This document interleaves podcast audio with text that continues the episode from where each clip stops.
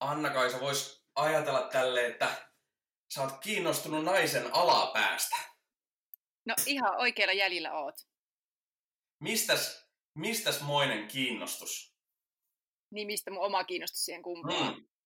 Varmaan sieltä omasta alapäästä. No ei.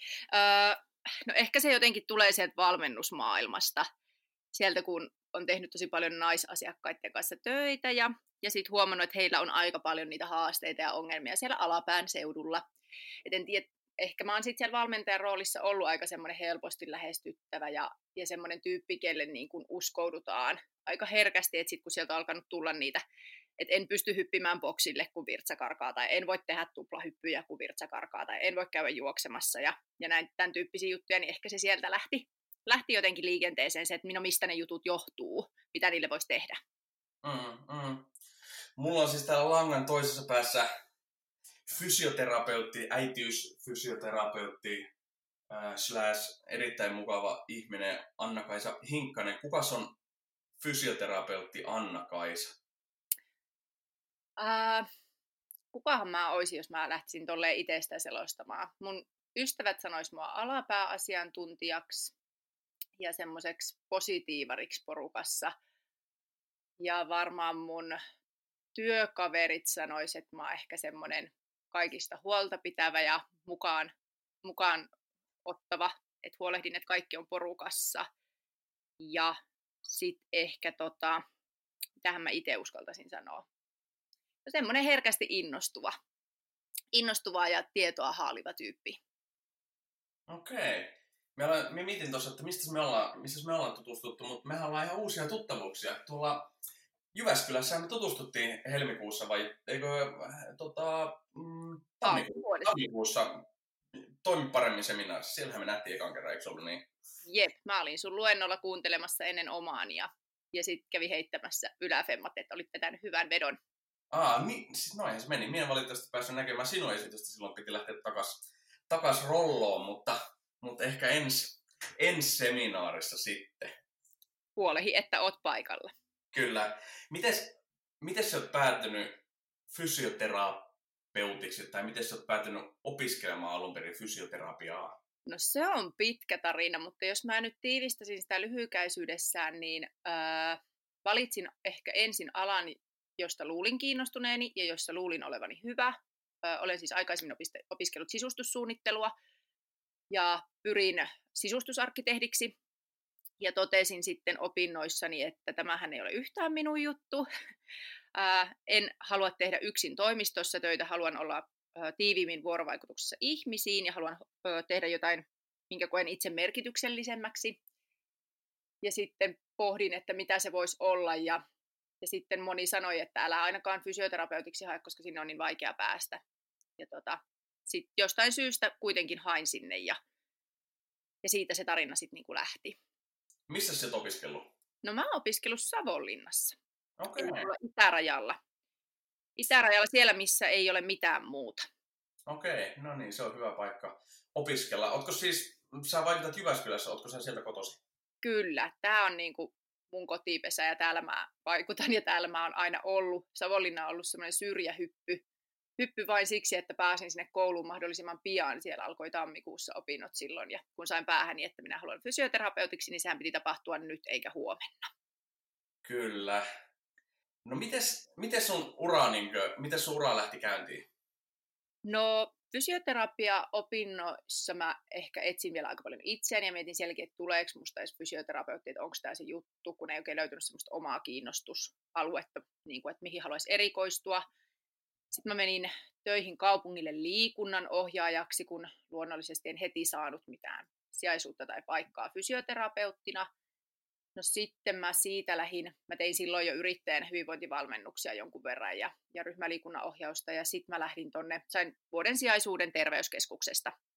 Tein osastotyötä ja vastaanottotyötä siellä ja silloin kun mä olin siellä töissä, niin sitten kumpustaa ajatus tästä äitiysfysioterapiasta ja, ja sitten Mä olin siellä osastolla tosiaan ja vastaanotolla sen vuoden verran ja sitten aika lailla siinä, kun mun sijaisuus oli loppumassa, niin Optimuvelta tuli, tuli ilmoitus, että he hakee, hakee valmentajaa salille. He oli vuosi sitten hakenut edellisen kerran, jolloin Jani mua kysyi töihin ja mä en pystynyt ottamaan sitä paikkaa vastaan, kun mä olin just ottanut tämän sijaisuuden. Ja sitten mä ajattelin, että no nyt tässä on kyllä joku ylempi tahto mukana, koska tämä paikka tuli uudelleen hakuun just nyt, kun mun loppuu työt. Ja laitoin Janille sitten viesti, että mua kiinnostaisi tämä homma ja tehtiin sitten tämmöinen työhaastattelu miittinkin Janin kanssa ja Jani siellä sitten sanoi, että kiinnostaisiko tulla myös tuonne fysioterapiapuolelle yrittäjänä tekemään töitä, että sulla olisi semmoinen erikoisala, mitä heiltä ei löydy ja mikä voisi olla kyllä tarpeellinen täällä Jyväskylässä ja siitä se sitten lähti.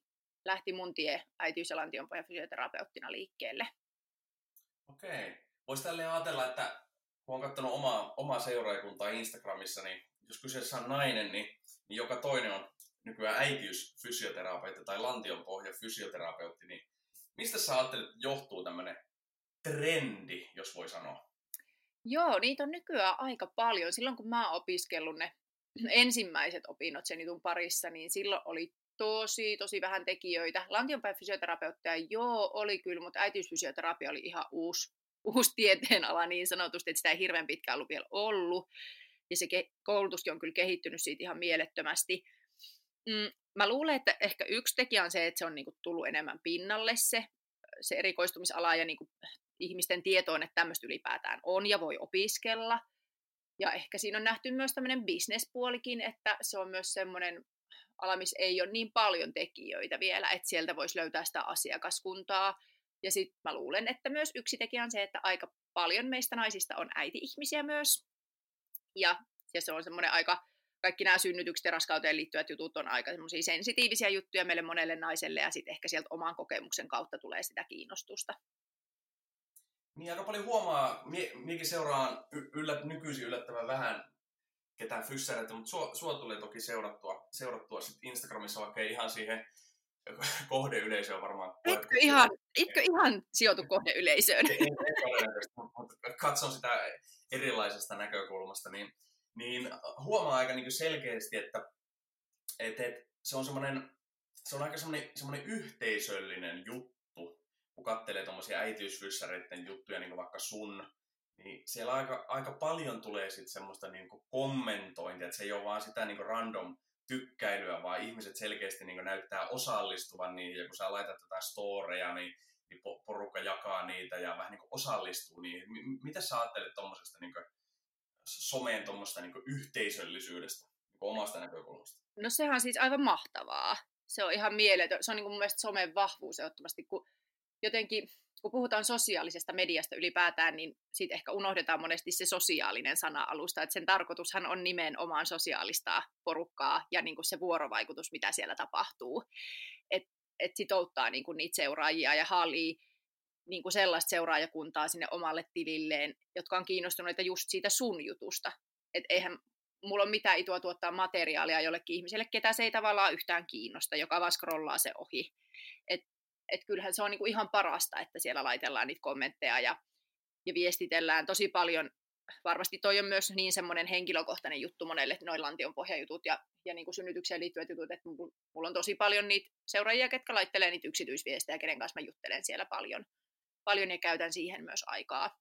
Ja myös äitiysfysioterapeutit on todella yhteisöllinen porukka, että, että jos joku sanoo, että fysioterapeutit osaavat olla, olla inottavia toisilleen tai että aina vaan etitään niitä vikoja ja virheitä ja niin kuin asiavirheitä varsinkin jutuista, niin kyllä mun mielestä äitiysfysioterapeuttipiireissä on ihan päinvastainen meininki, että kyllä niin kuin koitetaan nostaa toinen toisiamme ja kannustaa.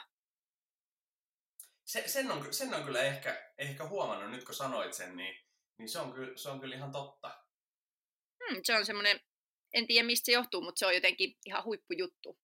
Se, siellä jotenkin ehkä niin vaikka ollaan periaatteessa niin jopa enemmän kilpailijoita, koska niin kuin, ikään kuin ne samat asiakkaat, niin kuin, miten se sanoisi, on niin kuin, ne voisi olla kenen tahansa teän, teän asiakkaita, mutta sitten kuitenkin niin, niin jaetaan toisen storeja ja kaikkea tämmöistä. että se on niin kuin, se on, se on aika mielenkiintoinen ilmiö verrattuna tähän muuhun fysioterapia, fysioterapiaan, joka on aika tämmöistä kuppikuntasta ja, ja tämmöistä vähän niin kuin, ehkä voisi sanoa katkeraa tai, tai kateellistakin jengiä aika paljon, paljon Eri, tällä näkee. Erittäin hyvin sanottu. Joo, se on kyllä, ja jotenkin jännittävää, miten, mitenkä niin kuin tuossa meidän, meidän porukassa niin yhtäkkiä ne kilpailijat ovatkin jotenkin ystäviä. Ja mä kyllä itse mun oma mentaliteetti menee sillä tavalla, että hyvä tuo luokseen hyvää, että, että mieluummin niin kuin, oli se sitten kuka tekijä tahansa, niin puhun, puhun siitä hyvää, jos koen hänet hyväksi tekijäksi ja suosittelen mielelläni.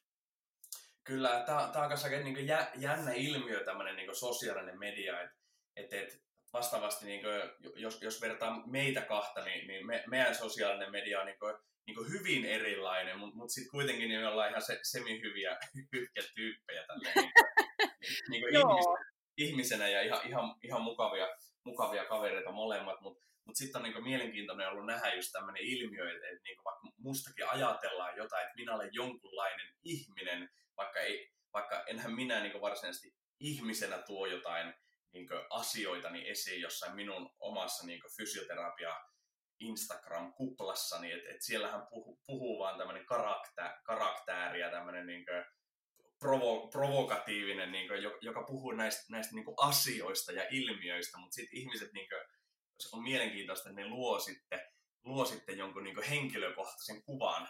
Et, et, se on aika mielenkiintoinen ilmiö myöskin. Toi on totta, joo. Ja kyllä mä, niin kuin, mä en ollut esimerkiksi käynyt koskaan sun sosiaalisen median kanavissa silloin, kun mä tulin sun luentoa ekan kerran kuuntelemaan. Se oli mulle ihan täysin uusi, uusi tyyppi.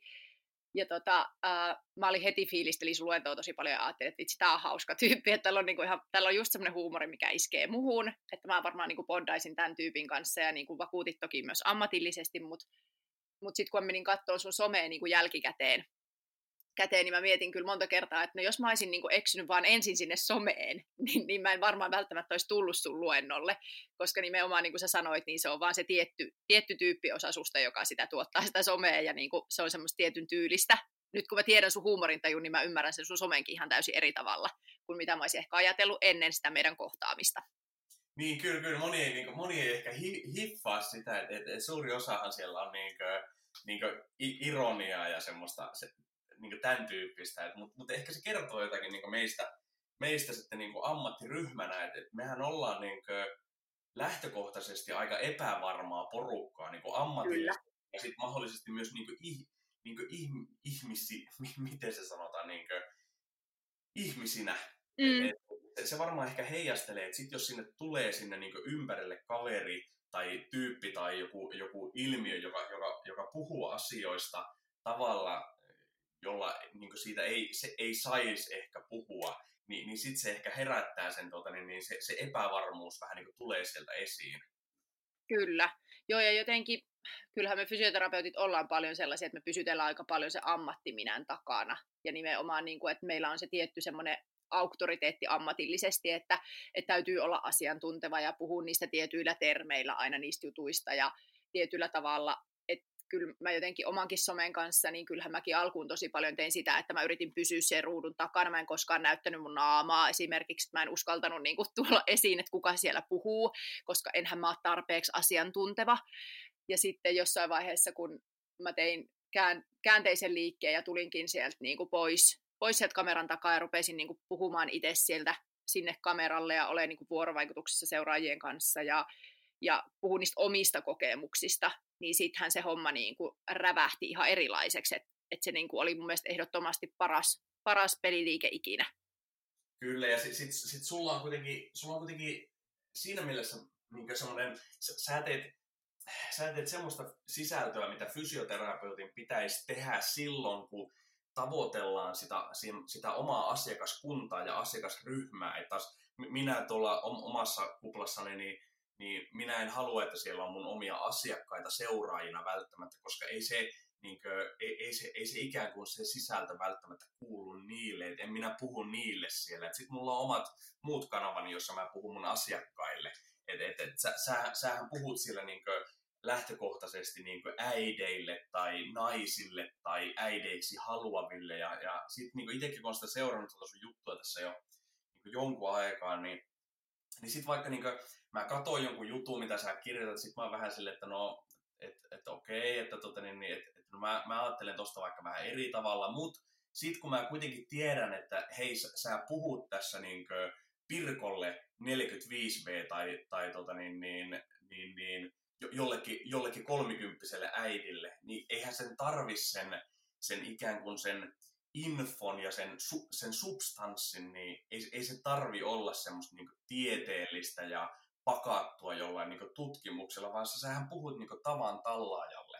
Ja sehän monesti vaatii sen, että sitä, sitä sisältöä pitää muokata sellaiseksi, että se ensinnäkin A kiinnostaa sitä kuulijaa tai lukijaa, ja sitten, että se B ymmärtää, että mitä sinä sanotaan. Että ei siinä ole mitään järkeä, jos me aletaan niin kuin, niin kuin tuottamaan, tuottamaan mm, niin kuin kansalle sisältöä, mikä on, mikä on sellaista, mihin tarvii niin fysioterapeutin koulutuksen tai lääkärin koulutuksen, että ymmärtää, mitä siinä sanotaan. No just näin, aamen. Koska siis toki mäkin, mäkin koulutan ammattilaisia ja ne on ihan täysin erityyppisiä ne mun ammattilaiskoulutukset kuin ne tavan, tavan tota, niin ihmisille niin sanotusti ihan kun muut ihmiset eivät olisi yhtä ylhäisiä kuin fysioterapeutit, mutta ehkä ymmärrät, mistä puhun. Et niin kun, et ammattiryhmälle tehdyt jutut, postaukset ja koulutukset on ihan täysin erilaisia. Niissä pitää olla lähdeviitteitä ja niissä pitää olla sitä tutkittua tietoa ja niissä käytetään ammattitermejä. Ja sitten ne tiedot, mitä jaetaan niille seuraajille ja asiakkaille, niin ne on ihan täysin erilaisia. Niissä pitää nimenomaan herätä se kiinnostus. Siinä pitää olla joku juttu, mihin samaistua yleensä, että ne niin kuin miettii, että no hei, tämä on just mulle tämä juttu. Ja ne pitää nimenomaan olla semmoista helppoa luettavaa, minkä saa sinne omaan arkeen. Ihan täysin erityyppistä sisältöä. Kyllä, mutta tämä on ehkä semmoinen, mitä on, mitä on nyt niin kuin havainnoinut tuolla niin kuin sosiaalisessa mediassa, Instagramissa nyt lähinnä, niin, niin se, että tuntuu välistä, että niin kuin, että et fyssarit ei välttämättä ole ihan varmoja, että kelle ne puhuu siellä. Että et jos tehdään niin kuin, jos puhutaan just asiakkaille, niin ei siellä tarvitse mitään lähdeviitteitä olla perässä, mutta sitten kun se on vähän sekaavaa, että niin kuin, yritetään samalla tilillä puhua ikään kuin kaikille. Joo, se ja, ei toimi. Ja se mun mielestä tekee siitä pikkusen niin sit haastavan, että et itse on taas niin sit sellaista jutuista tarkka, että jos esiinnytään ammattilaisena ja puhutaan ammattitermeillä, niin sitten mulla on niin ehdoton edellytys se, että pitää ymmärtää, mistä puhuu. Että ei voi puhua asioista, josta ei niin ymmärrä. Ja sit, silloin mulla, niin kuin, mulla niin herkästi kiehaa, no ei nykyään enää kiehaa, mutta, mutta aikaisemmin niin ihan fyysisesti kiehahtikin, koska niin näki, että toi kaveri ei ihan oikeasti niin tiedä, mistä se puhuu. Ja se puhuu täällä niin asian, asiantuntijana asiasta, mitä se ei ensinnäkään ymmärrä. Ja, ja sitten se niin kuin, sit tiedät, että se luuppi, sit niinku yksi, yksi puhuu jotakin ja sitten kun kukaan ei tota, niin, niin, kyseenalaista sitä, niin sitten ne jutut vaan ikään kuin jatkuu ja jatkuu ja sitten ne semmoiset virhekäsitykset, niin ne, ne vaan niin etenee. Joo, toihan niin sosiaalisen median haaste ehdottomasti, että, että puuttuu se semmoinen sisälukutaito ihmisiltä, että, että kaikilla ei ole sitä, että, että kyllähän se on ihan niin tutkittuakin, että jotkut on enemmän tunneperäisiä ja jotkut on niin kuin niitä tietoperäisiä, että ne tarkemmin pohtii, että mitä joku sanoo, eikä usko niin herkästi, ja joku taas sitten, kun se saa sen pelkän tunteen siitä, että toi on asiantunteva oloinen tyyppi, niin mä uskon sitä, että joku pystyy sitten ruveta levittämään ties mitä soopaa, soopaa siellä omalla nimellänsä, vaan jos on saanut semmoisen asiantuntijaroolin tai semmoisen, öö, miksi sitä sanoisi, semmoisen tunte, ihmiset niin ajattelee, että hän, on, hän tietää niistä asioista, hän esiintyy semmoisessa roolissa siellä, että kyllähän se vaatii niin kuin sitä semmoista taitoa suodattaa vähän, että mitä sieltä, siellä kukakin puhuu.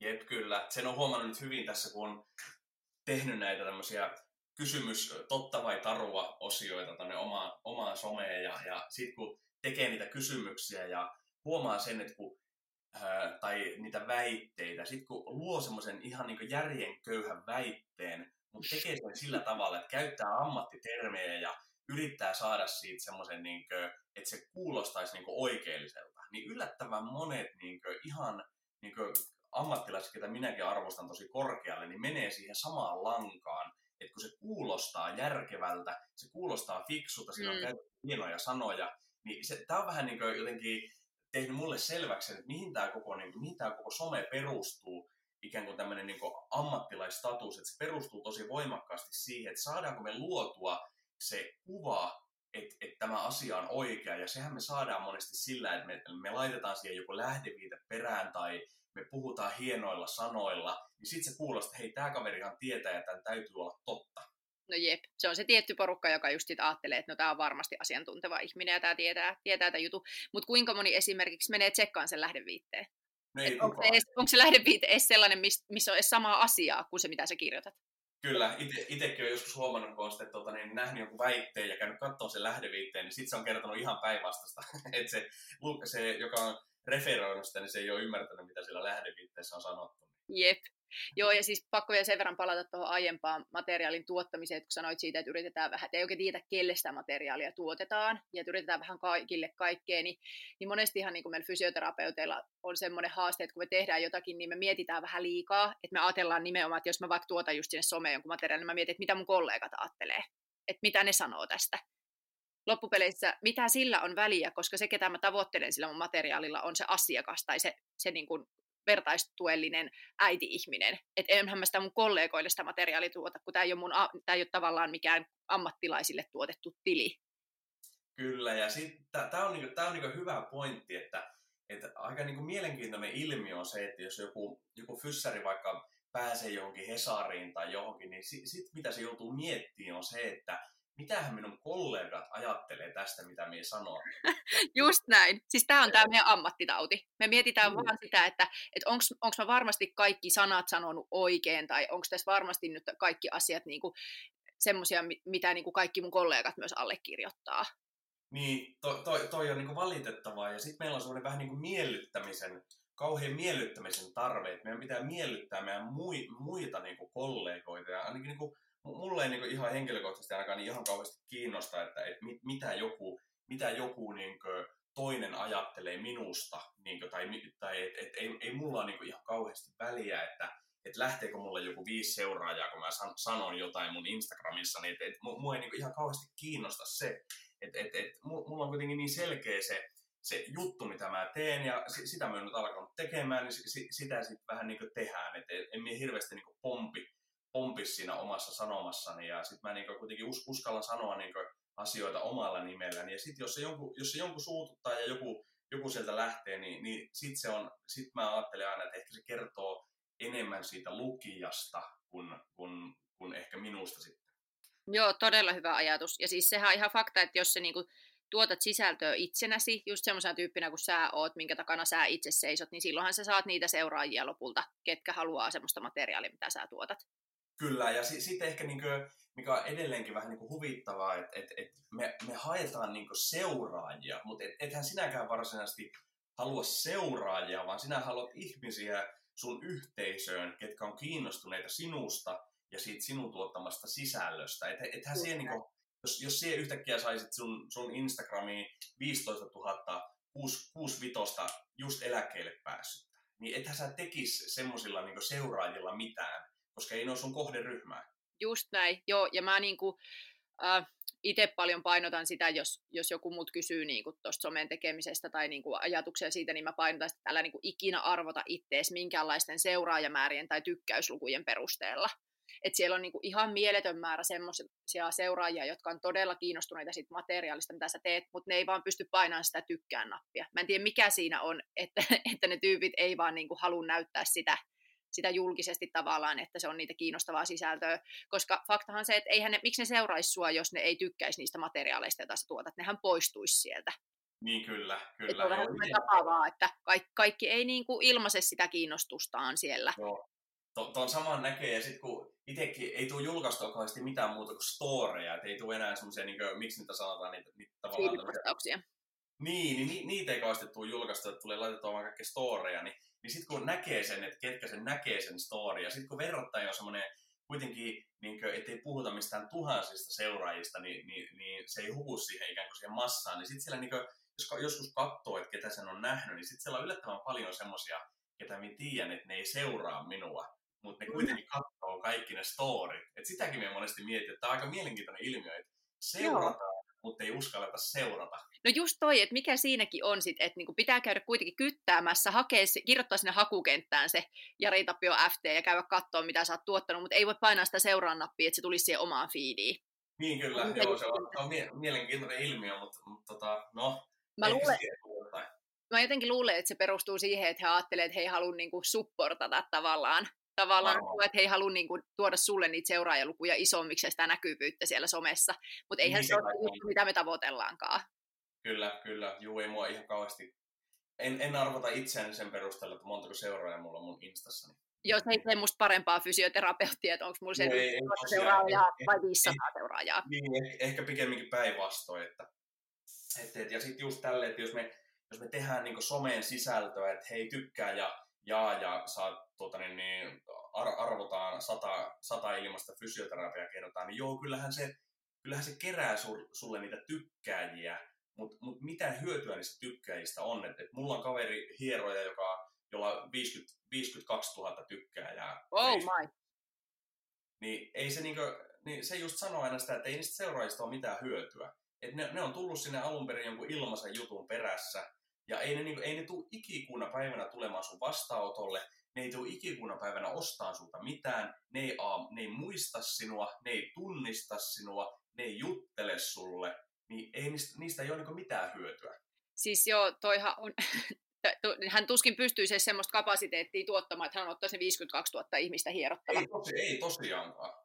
Et ei se niinku, ei, just se on niinku, ehkä se juttu on myös se, että mitä sä tavoittelet sillä, että ketä sä haluat tavoittaa niillä sun julkaisuilla ja mitä sä niinku haluat, että haluat sä myydä jotain tuotetta, haluat sä niinku sitouttaa sun seuraajat siihen, että ne ostaa sulta palveluita vai haluat sä sitä tuottaa jotain vertaistuellista sisältöä tai, tai vaan niinku jakaa tietoa, että kun siellä on niin monta niinku lähtökohtaa, minkä takia ihmiset tekee sitä somea, että sekin ehkä pitää sit muistaa sitä somea tehdessä, että mikä se oma tavoite on.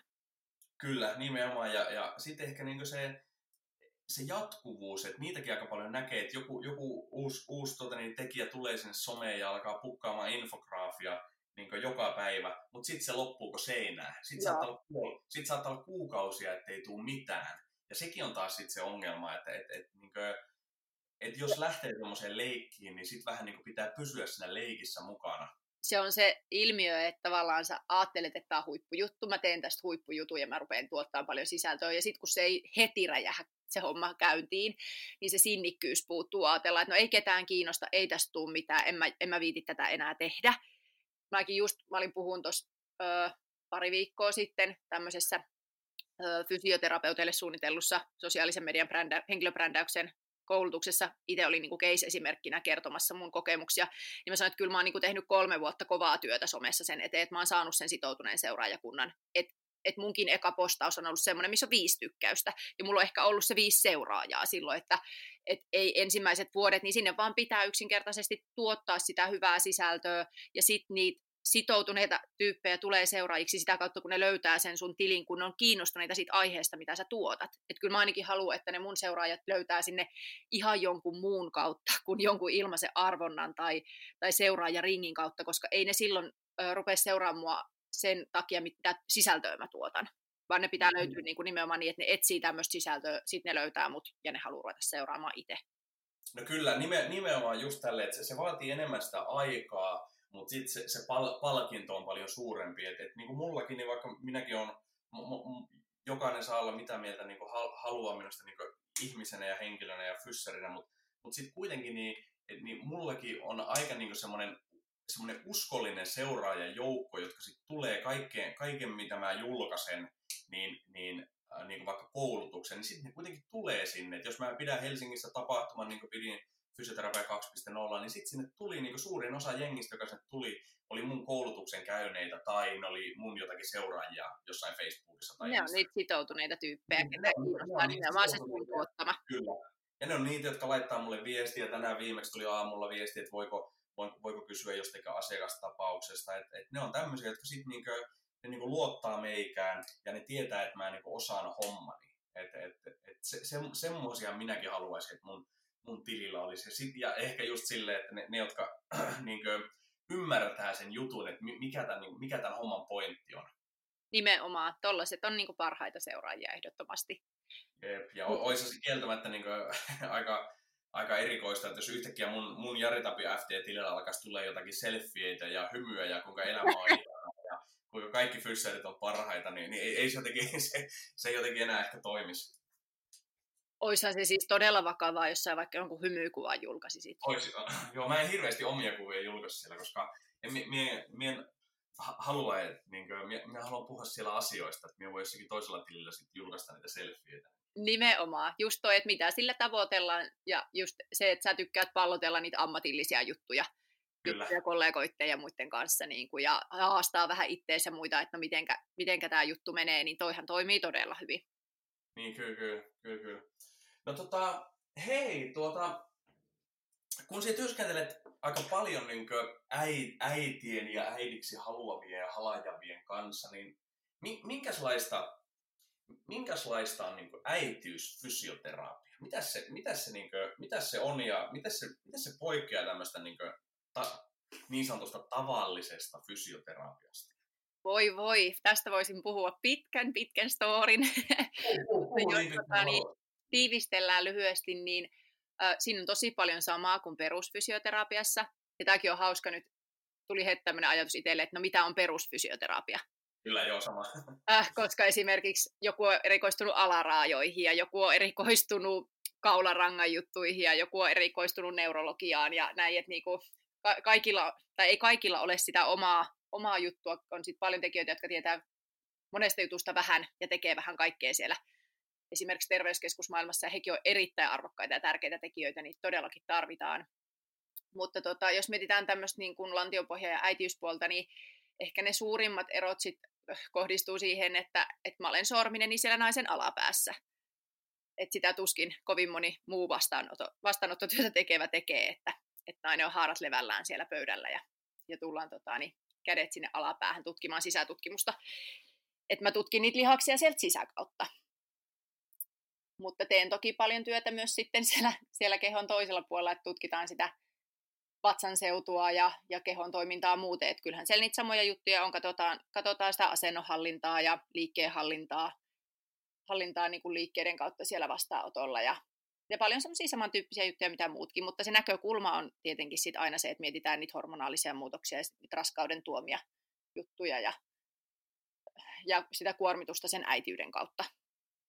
No, mikä sun oma mielipide on tämmöinen, tämmöistä on niin tullut kelailtua tässä joskus, että, että äh, kun, on, kun puhutaan niin äitiysfysioterapeutista, niin tarvitseeko, pitääkö sen äitiysfysioterapeutin olla äiti itsessään, että voi toimia äitiysfysioterapeutti? Siis tämä on ihan huippukysymys. Mä mietin itse asiassa aamulla, että toivottavasti sä kysyt tämän. Koska mä oon aika paljon pallotellut tätä aikaisemmin itse mielessäni, koska mä oon ollut äitiysfysioterapeutti ennen kuin mä olen ollut äiti äh, mulla on, jos nyt joku, joka tätä kuuntelee, ei mua tiedä, niin mulla on yhdeksän ja puolen kuukauden ikäinen poika kotona tällä hetkellä, ja se on mun ensimmäinen lapsi, ja mä oon kuitenkin useamman vuoden äitiysfysioterapiaa tehnyt jo. Äh, mä ajattelin aikaisemmin, että ei missään nimessä tarvii olla äiti, että totta kai voi olla tota, niin, äitiysfysioterapeutti, ja kyllä mä ajattelen niin edelleen, tarviiko neurologista fysioterapiaa tekevän fysioterapeutin sairastaa itse jotain neurologista sairautta? Kyllä. Ei koska se on kuitenkin se tieto ja, ja niin kuin se hands-on taito, mikä sulla on, mitä sä koulutuksista saat, niin että ei sun tarvii olla äiti. Mutta toki kyllä mä nyt, kun mä oon, oon saanut tästä äitiydestä nauttia ja kokea sen raskausajan ja sen synnytyksen, niin kyllä mä koen, että on mulla paljon enemmän annettavaa mun asiakkaille. Että mä osaan samaistua niihin niiden juttuihin todella paljon enemmän ja mä ehkä osaan sieltä rivien välistä poimia aika paljon enemmän niitä juttuja, juttuja sieltä heidän arjesta, arjesta, mitä mä en ehkä ennen, ennen tajunnut, kun mä en tiennyt ehkä ihan kaikki juttuja, että millaista, miltä se tuntuu se synnytys vaikka, tai, tai miltä se tuntuu se raskaana olo, tai sitten, että kuinka kuormittavaa se vauva-arki vaikka oikeasti voi olla. Niin kyllä se on niin kuin lisäarvoa tuonut mulle tekijänä paljon, mutta ei missään nimessä tarkoita sitä, että, että ei voisi olla äitiysfysioterapeutti, jos ei ole äiti.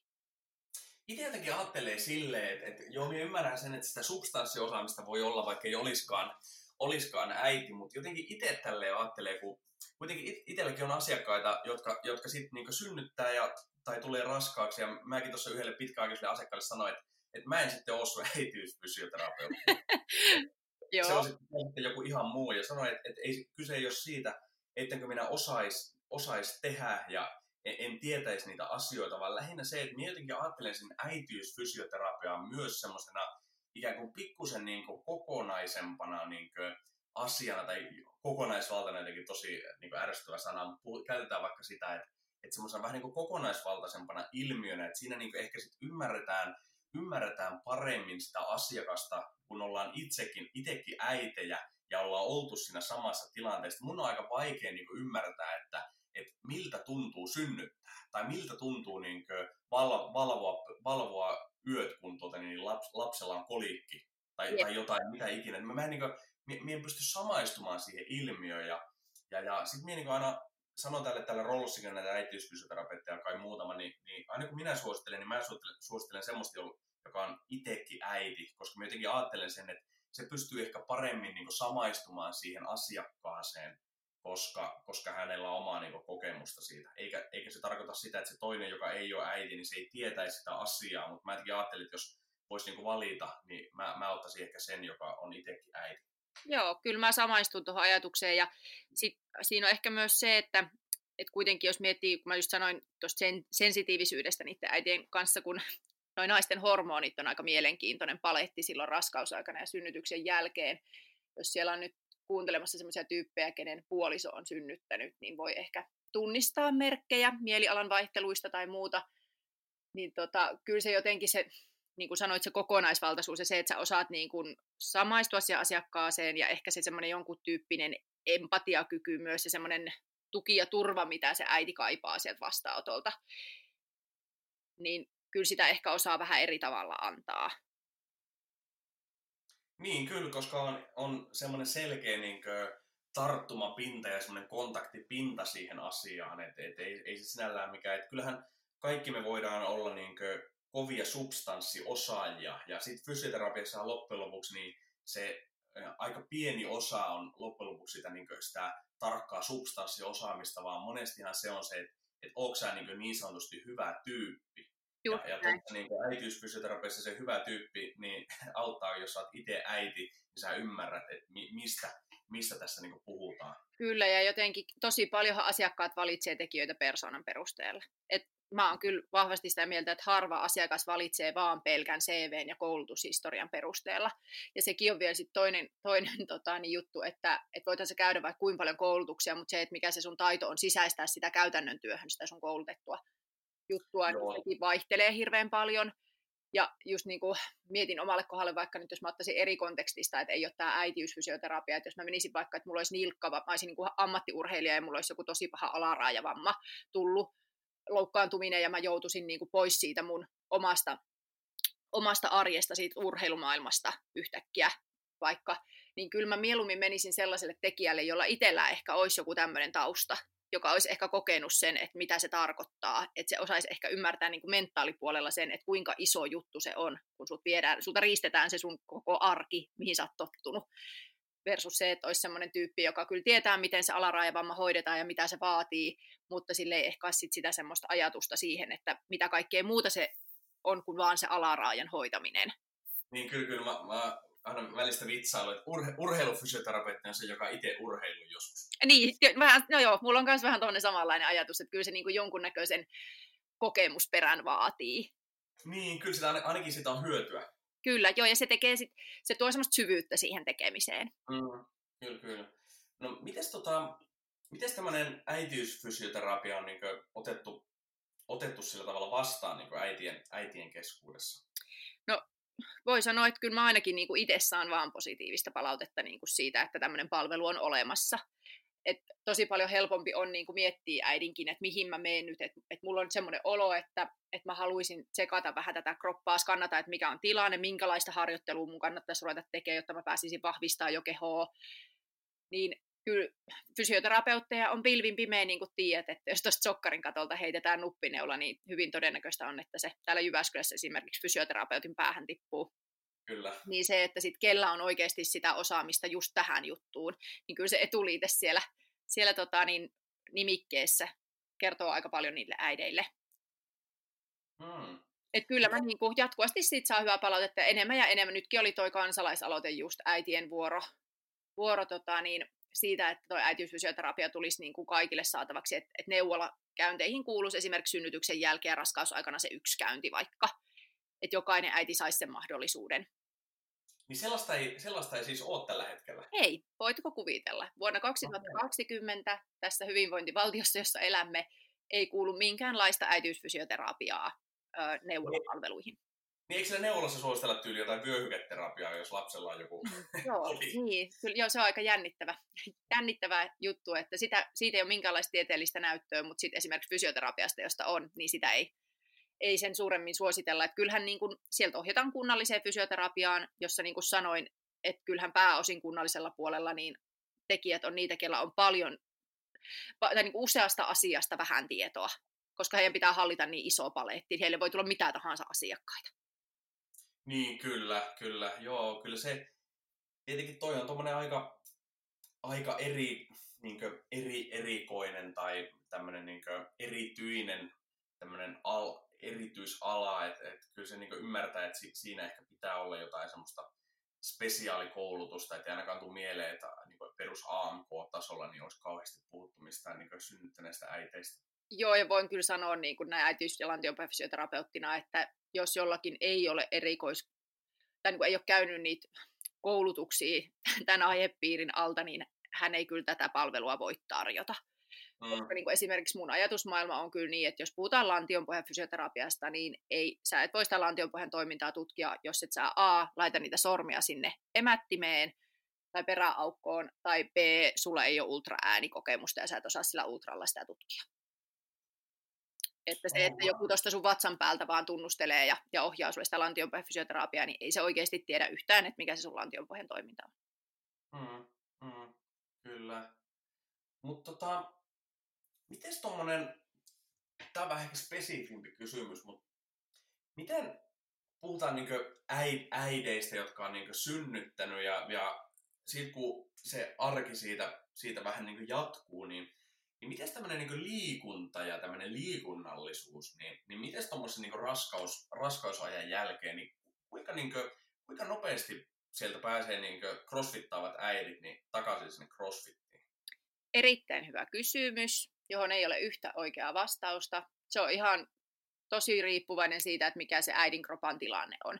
On niitä naisia, ketkä pääsee hyvinkin pian synnytyksen jälkeen palaamaan muokatusti sinne treeneihin, voi olla, että he vaikka kahdeksan viikkoa synnytyksestä käy jo siellä, muistaakseni puhutaan bokseista, ää, niin tota, käyvät siellä boksilla jo treenaamassa, mutta toki niin kuin tosi muokatusti, kevennetysti siellä, mutta heillä on vauvat, vauvat kantokopassa mukana ja he tekevät niitä heidän kuntoutusharjoittelujuttuja siellä ja se on heille sitä treeniä ja he haluavat niin kuin mennä siihen ympäristöön, että se tuo heille sitä henkistä hyvinvointia ja se, se, niin kuin, se yhteisö, mikä siellä on, että haluamme palata sinne mahdollisimman pian. Mutta kyllähän se on fakta, että ei kukaan sinne boksihyppyjä mene tekemään vielä siinä vaiheessa. Tai voi mennä, mutta se ei ole järkevää. Et just puhuttiin tuossa viimeksi eilen yhden lääkäri tuttavan kanssa aiheesta ja, ja mietittiin sitä aihetta niin kuin, voimaharjoittelua, painonnostoa raskausaikana ja synnytyksen jälkeen. Että kyllähän kuka vaan varmaan voi mennä tekemään, mutta se on sitten eri asia, että onko se järkevää ja kehittävää. No, mitä on tämmöisiä, mitkä on tämmöisiä niin tyypillisiä, tyypillisiä oireita mitä, tai, tai niin oireita tai ongelmia tai vaivoja, mitä tulee, jos, jos tämmöinen synnyttänyt äiti liian nopeasti sit lä, lähtee niin sinne lenkille tai hyppii niitä boksihyppyjä? No kaikenlaiset oireet siellä alapään seudulla totta kai, niin jos miettii, että kohdun kannatin sitä, että minkälaisen venytyksen ne saa siitä raskausaikana siinä synnytystilanteessa ja niiden palautuminen vie 6-8 viikkoa, plus sit niiden vahvistuminen vielä pitkään, niin sitten kun sä mietit, että sitä iskuttavaa liikettä ja sitä painetta sinne kohti lantion pohjaa ohjataan koko ajan, niin kyllähän siellä sitten tulee niin tämmöiset lievät laskeumat ja laskeumaoireet ja, ja tota, liitoskivut on yksi tyypillinen, koska hormonaalisesti meidän keho on tosi löysä, niin sanotusti vielä. Se on pehmeä, se ei vahvistu sen synnytyksen jälkeen, kun sieltä synnytyssalista siirrytään, siirrytään osastolle ja kotiin, niin se ei niin tapahdu sormia näpäyttämällä, ja imetysaikana se kudos pysyy pehmeämpänä, että se vie vielä pitkään imetyksen jälkeen, ennen kuin se kudos vahvistuu. Et jos puhutaan tämmöistä niin oikeasti raskaasta harjoittelusta, missä on niin loukkaantumisriski, että vaaditaan sitä mentaliteettia aika paljon sieltä kehosta, niin kyllähän siellä tulee paljon noita haasteita. Ja sitten eri selkäkivut on tyypillinen, kun siellä ei ole vielä sitä keskivartalon tukea, se jännesauma on vielä pehmeä ja venynyt. Siellä ei ole sitä voiman siirto-ominaisuutta riittävästi, niin ton tyyppisiä oireita. Ja sitten pakko tähän väliin sanoa, että hyvin tyypillistähän on, että ne tyypit, jotka treenaa tosi kovaa ja on tottunut mm. treenaamaan kovaa, niin eihän se treeni koskaan tunnu kivalta. Sehän niin kuin, perustreenihan on semmoinen, mikä sattuu ja verenmaku on suussa, että se on niin kuin hyvä reeni heidän mm. mielestä. Niin sitten jos sanotaan neuvolassa, että tee sitä, mikä tuntuu hyvältä. Niin mitä jos se hyvältä tuntuu vaan nimenomaan sitä, joka sattuu? Niin kyllä, niin totta, toi, toi, toi, toi, toi, niin kuin huonoin neuvo ikinä. Niin, että mikä on niinku, joo totta, toi on kyllä hy- hyvä pointti. Plus hyvä pointti. sit niinku hormonaalisesti sulla on ihan mieletön määrä hyvä olohormoneja sun elimistössä, kun sä imetät ja sulla on se vauva paljon lähellä. Se on niinku, oikein sä oot niinku semmoisessa hyvin, hyvin, hyvä olon pöhnässä suorastaan, kun sä oot niinku tuore äiti. Niin sillä niinku hyvä olo hormonillakin voidaan, sen, sen niinku voimalla voidaan mennä tosi pitkälle treenissä että vähän niin kuin jos sä käyt tekemään kovan juoksulenkin, niin kyllähän siitä tulee semmoinen oikein endorfiiniryöppy, sulle tulee oikein semmoinen, että vitsi, mä oon, niin kuin, mä oon ihan, mä oon niin kuin, ihan voittamaton sen lenkin jälkeen. Mm. Niin mm. on vähän samanlainen efekti. No mikä se on tämmöinen niin ty- tyypillinen tämmöinen, niin kuin, onko tämmöisiä jotain tiettyjä palautusaikoja, että kauan, kauanko synnytyksen jälkeen niin on, on realistista, että oltaisiin sillä niin, niin sanotussa niin lä- lähtöpisteessä, missä oltiin silloin en, ennen, ennen raskautta? Tämäkin on äärimmäisen hyvä kysymys ja haluan ehkä nostaa tähän nyt oman kokemukseni heti alkuun, että mulla on se 9,5 kuukautta synnytyksestä, mä todellakaan siinä pisteessä, pisteessä, mistä mä oon lähtenyt ennen kuin mä oon raskautunut. Ja siihen on vielä pitkä matka. Ja voit kuvitella paljon, mä oon tehnyt duunia se eteen tälleen alan asiantuntijana. Niin niin tota, hyvin vaihtelevaa. Tosi paljon riippuu siitä, että minkä tyyppinen kudostyyppi esimerkiksi on ja kuinka paljon ne hormonit vaikuttaa. Sitten toki mitä sä oot tehnyt sen eteen, että sä palaudut. Jollakin voi olla, että ei ole tehnyt juuri mitään ja, ja alkaa olla niin kuin tosi hyvässä jamassa. Että on vaan niin kuin antanut kehoon luonnollisesti palautua, käynyt vähän kävelylenkeillä ja huolehtinut siitä, että saa riittävästi lepoa ja ravintoa. Ja sitten voi olla niitä tyyppejä, jotka tekee tosi säntillisesti niitä kuntoutusharjoitteita vaikka kolme kertaa päivässä ja ja miettii arjessa jatkuvasti niitä ö, arjen kuormitustekijöitä ja yrittää kantaa hyvässä asennossa ja vähentää kuormaa jännessä omalle ja muita juttuja, ja silti siitä huolimatta niin menee pitkään, eikä se meinaa se keho lähteä palautumaan. Ja sitten haluan vielä, vielä sanoa sen, että, että, toi, että tosi paljon puhutaan siitä, niin kun, että milloin saa oman kropan takaisin, eihän se sun oma kroppa koskaan katoa. Se on sun oma kroppa, missä sä oot raskaana ja missä sä synnytät ja sen synnytyksen jälkeen, että se vaan niin kuin muovautuu. Että musta jotenkin hassu ajatus, että ylipäätään tavoitellaan sitä vanhaa minää, koska eihän kukaan pysy samassa kunnossa aina. Et niin kuin, mehän koko ajan vanhetaan ja meille tapahtuu kaikenlaista elämän varrella. Ja totta kai se kroppa myös muuttuu, että on ihan niin kuin järjetöntä edes ajatella, että sä saisit pidettyä sen saman kunnon yllä aina. Niin, toi on mielenkiintoinen. Sitten päästäänkin seuraavaan aiheeseen, että kuinka paljon niin kuin, synnyttäneillä naisilla on semmoista niin kuin, semmoista epärealistista kuvaa siitä, että, että mihin, mihin, voi, niin kuin, mihin voi tavallaan päästä sen ikään kuin sen synnytyksen jälkeen. En tiedä saako yhtään kiinni, mutta, mutta tarkoitan lähinnä niin sitä, että, että semmoisia epärealistisia odotuksia, että okei, mä nyt synnytän tämän lapsen tästä ja kuukauden päästä, niin mä vedän taas maasta sen 100 kiloa. Et, kuinka paljon sä näet tai kuulet tuommoista, että, että ei ole tavallaan se, se realismi ikään kuin vähän niin kuin hukassa? Tosi paljon. Ja varsinkin just niin kuin eh, ehkä ne painottuu enemmän sinne niihin äiteihin, ketkä tosi, on, on niin kuin tosi kovia treenaamaan ja treenaa niin kuin jo ennen sitä raskautta kovaa, tai joku oma laji vaikka, johon on tosi sitoutunut, ehkä kilpailee siinä lajissa. Et voi olla just vaikka, että, että raskausaikana jo varataan ö, paikka itselle johonkin kovaan juoksutapahtumaan, vaikka että, että no sit kun mä oon synnyttänyt kolmen kuukauden päästä, mä juoksen mun, niin kuin ekan maratonin synnytyksen jälkeen, että mä alan reenaamaan sitten het, kun mä oon synnyttänyt, ja, ja kyllä laskee niin kuin viikkoja tavallaan samalla mentaliteetillä kuin ennen synnytystä, että pystyy kehittymään sinne samaan kuntoon, että kyllä niin kuin, jotenkin sitä mindsettiä pitäisi säätää tosi paljon ja varsinkin niin kuin niiden valmentajien, ketkä näiden naisten kanssa tekee töitä, niin pitäisi aika paljon kiinnittää huomiota semmoiseen niin psyykkiseen puoleen, että mikä, miksi on niin kiire näillä ihmisillä, että mikä siinä on se juttu. Että ehkä ammattiurheilijoilla siinä on kyseessä myös raha ja se ura, että sen mä ymmärrän, mutta jos sä oot, oot harrasteurheilija, niin miksi on niin kiire? Että meillä on niin, loppuelämä aikaa. Niin, biologia joskus ottaa, ottaa aikaansa, ei sitä voi aina, aina ennustaa. Joo, ei sitä kroppaa niin kuin voi pakottaa. Mm, kyllä.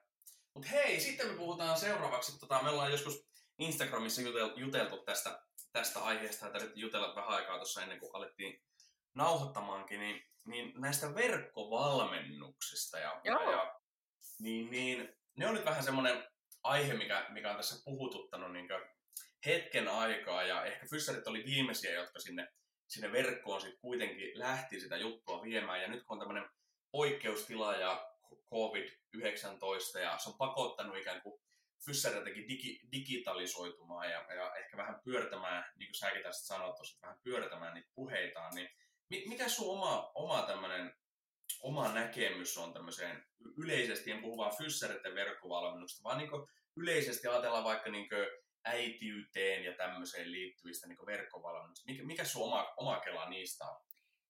No hyvin vaihtelevia ajatuksia liikkuu se ympärillä ja niin kuin tuossa sanoitkin, niin aika paljon on pitänyt myös omia periaatteita pyörtää. Aikaisemmin ajattelin, että ei voi tuottaa ehkä minkäänlaista laadukasta verkkomateriaalia aiheen ympäriltä, koska työssäni näen niin paljon sitä, että jokainen on niin yksilö ja se vaikuttaa niin miljoona juttua, että miten se keho palautuu. Että ei voi sanoa vaikka, että no tämän harjoittelun sä voit aloittaa kuuden viikon päästä ja tämän kahdeksan viikon päästä ja tätä sä voit tehdä heti synnytyksen jälkeen turvallisesti, koska ei voi niin kuin olla varma, että mikä se, miten se kudos käyttäytyy ja, ja mikä se synnytystapa vaikka on ollut ja mitä siellä alapäässä on tapahtunut, minkälaisia repeemiä tällä tyypillä on, onko se sektioarpi missä kunnossa, että kun sä et pääse niitä niin kuin käsiin tunnustelemaan, mutta sitten mun mielestä ehkä se tärkein, mitä jotenkin on itse tajunnut, on se, että et pitää niinku muistuttaa vaan sit sitä asiakasta itse niistä jutuista, että hei, että mä en ole mikään Jeesus, mä en pysty sua parantamaan tällä verkkovalmennuksella, että sä et luo niinku vääriä mielikuvia sille asiakkaalle, etkä sä lupaile sille mitään, koska ethän sä pääse kokeileen ja varmistamaan sitä asiaa. Että se on ehkä enemmän nyt sitä, että sä annat niinku avaimia ja työkaluja sille asiakkaalle jonkun vaivan tai, tai jutun kanssa, missä se haluaa kehittyä, ja sitten sä ehkä myös annat työkaluja sille asiakkaalle, kuinka itse tarkkailla ja tutkia sitä kehitystä. Mm. No, sulla on nyt itsellä ollut ilmeisesti useampikin tämmöinen webinaarityyppinen juttu, niin kerros vähän niistä. Joo, ne oli mielenkiintoinen, mielenkiintoinen juttu. Jani, Jani mut inspiroi niihin itse asiassa tuolta Optimuvelta. Ja ne oli siis semmosia, mä oon näitä samoja settejä vetänyt niin kuin face-to-face tyyliin eli tota, liveinä niin, että ollaan paikan päällä porukalla ja että ne oli niinku tuttuja settejä. Mä tiedän, tiedän, miten ne käyttäytyy ja on muokannut sitä sisältöä paljon niin kuin aikaisempien kokemusten perusteella ja mietin, että miten, että onnistuuko näiden vieminen nyt verkkoon. Mutta nämä on ehkä sen tyyppisiä settejä, mitä mä nyt vein, että niissä ei mennä niin syvälle kuitenkaan, että, että voitaisiin tehdä kellekään mitään hallaa vaikka. Et en missään nimessä koskaan ohjaa mitään sellaista, missä kukaan voisi itsensä loukata jos en pääse sitten käsin, käsin itse kiinni tutkimaan. Ja esimerkiksi toi synnytyksestä palautuminen setti, mitä mä vedin, niin kyllä mä siinä aika tarkkaa ohjaa asiakkaita, että kuinka, kuinka testata sitä omaa lantion pohjaa kotona ja tunnustella sitä niin kuin treeniaikana ja kuinka sitä omaa vatsaliasten erkaumaa esimerkiksi tutkia ja tunnustella liikkeiden aikana, että onko tämä nyt just se oikea liike mulle. Mm, mm, mm. No minkä sellaisen vastaanoton äh, webinaarit sai? No siis niin hyvä, että en olisi uskonut. tosi, tosi hyvä. Ensimmäiset kaksi webinaaria veti melkein 400 ihmistä mukaan ja tallenteita on nyt sit ostettu sen lisäksi vielä jälkikäteen. Käteet kyllä niin kuin selvä kiinnostus niille on. Ja no, en tiedä kuinka paljon johtuu tästä tämän hetken maailmantilanteesta, mutta uskallan veikata, että vaikka ei olisi tämä tilanne, niin kyllä niitä olisi silti mennyt. Et ihmiset vaan nyt on tällä hetkellä maailmassa niin kuin muutenkin niin verkon verkon takana, että, että ollaan kiinnostuneita, haalin sitä tietoa sieltä netin kautta ja kaikesta, mitä voi kuunnella niin kuin koneella tai kuulokkeiden kautta. Okei, kuulostaa, kuulostaa hyvältä. Mikäs on, mikäs on seuraava projekti?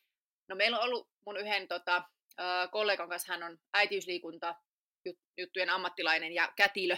Kätilö, niin hänen kanssa meillä on siis syksystä asti ollut jo tekeillä tämmöinen verkkovalmennus. Verkkovalmennus äiti-ihmisille ja raskaana oleville voimaharjoittelun parissa me ollaan tätä aihetta Tiinon kanssa paljon koulutettu ympäriinsä Suomessa, Suomessa käyty vetämässä, niin, tota, niin moni on kysellyt sitä, että voisiko tämän tuoda verkkoon, ja nyt on sitten ihan tietenkin hirveän hieno tilaisuus, koska ei voi enää nyt mennä niitä vetämään tuonne paikan päälle tällä hetkellä, niin ollaan siis ennen jo tätä koronatilannetta aloitettu se verkkomateriaalin tekeminen, että se meiltä on tulossa, tulossa jossain vaiheessa julkia, ja kyllä mä varmaan nyt jotain tämmöisiä live-kursseja ajattelin kanssa lähteä kokeilemaan, että mikä niiden, niiden kysyntä on.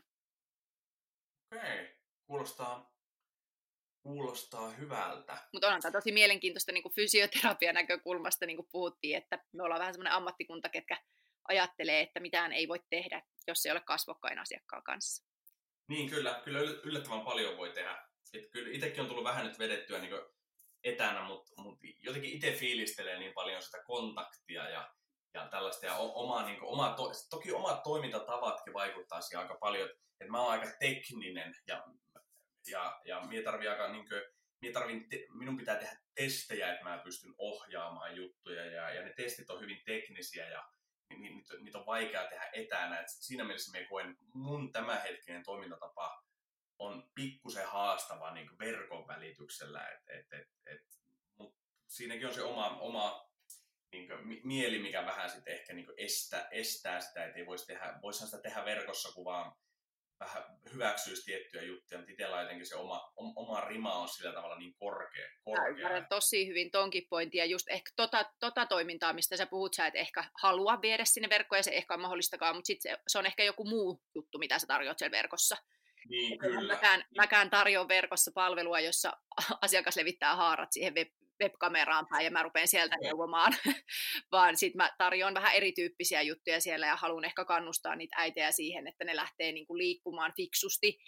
Et paljon mä mietin sitä kanssa, että no onko tämä niinku, voinko mä tehdä tällaista juttua ja mitä mä sinne verkkoon veisin, mutta sitten mä rupesin ehkä ajattelemaan sitä myös siltä kannalta, että no onko se parempi, että vaikka se äiti lähtee sinne CrossFit-salille suoraan öö, tekemään niitä vodeja, vai että se ostaisi multa sen verkkovalmennuksen, josta se vähän saa multa faktaa, teoriatietoa siihen, että mitä siellä kehossa tapahtuu, minkä takia ehkä vielä ei ole niiden vodien aika, vaan miksi ehkä muokkaisi niitä vähän ja miten niitä voisi ehkä muokata. Että se saa sitten sen tiedon, tiedon sitä kautta ja mä voin sillä tavalla tuoda sitä lisäarvoa sille äidille.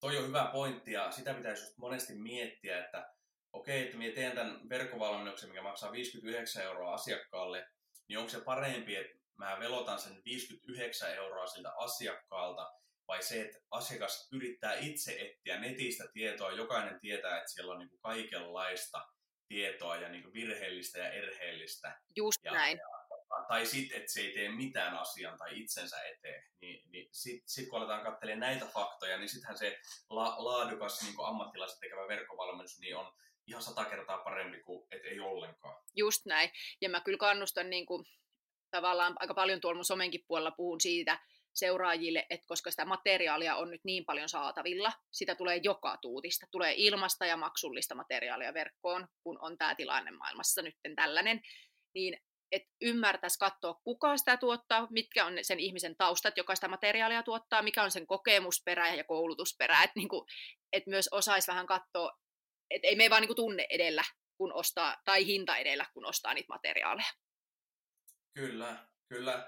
No, sitten, ketä on semmoisia he- henkilöitä, henkilöitä, ketä sä itse haluaisit nostaa niin es- esiin, jos puhutaan niin vaikka ammattilaisista, ne voi olla äitiysfyssäreitä tai lantiopohjafyssäreitä tai jotakin ihan muita, niin onko jotain tiettyjä nimiä, nimiä tai tilejä, ketä, tota, niin, niin, ketä itse seuraat tai ketä niin fi- fiilistelet ja niin, niin ajattelisit, että ne ansaitsisi maininnan? Ansaitsisi maininnan. No on, kuule, äh, mitähän mä tiivistäisin sulle?